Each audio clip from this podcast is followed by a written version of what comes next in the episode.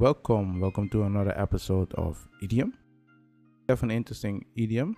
I never used this idiom before, but when I hear about it, I can get a general idea what uh, a person is talking about.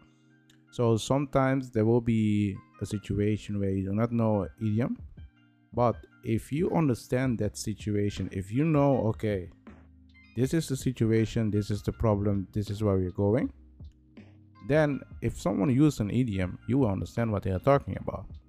So you're asking yourself, okay, what's the idiom?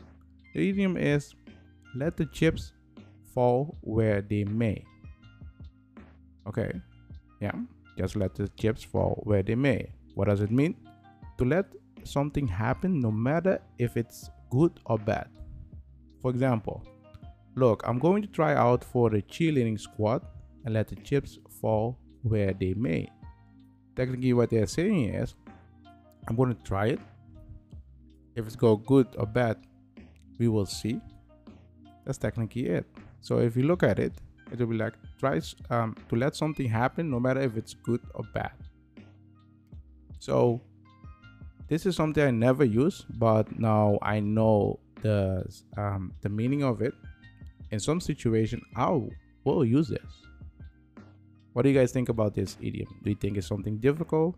Is it something you'll be like, okay, I'm going to use that often? Or are you be like, um, mm, no, I don't care, I'm not going to use it? But um, it's an interesting one. Let the chips fall where they may, because most time in life, when something happens, if it's good or bad, you have to deal with it. That's technically it.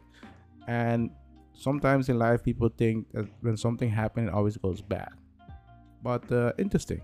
Let me know in the comment what you think about this idiom. Do you think it's something good, something bad? Would you use it? Let me know. See you in the next episode.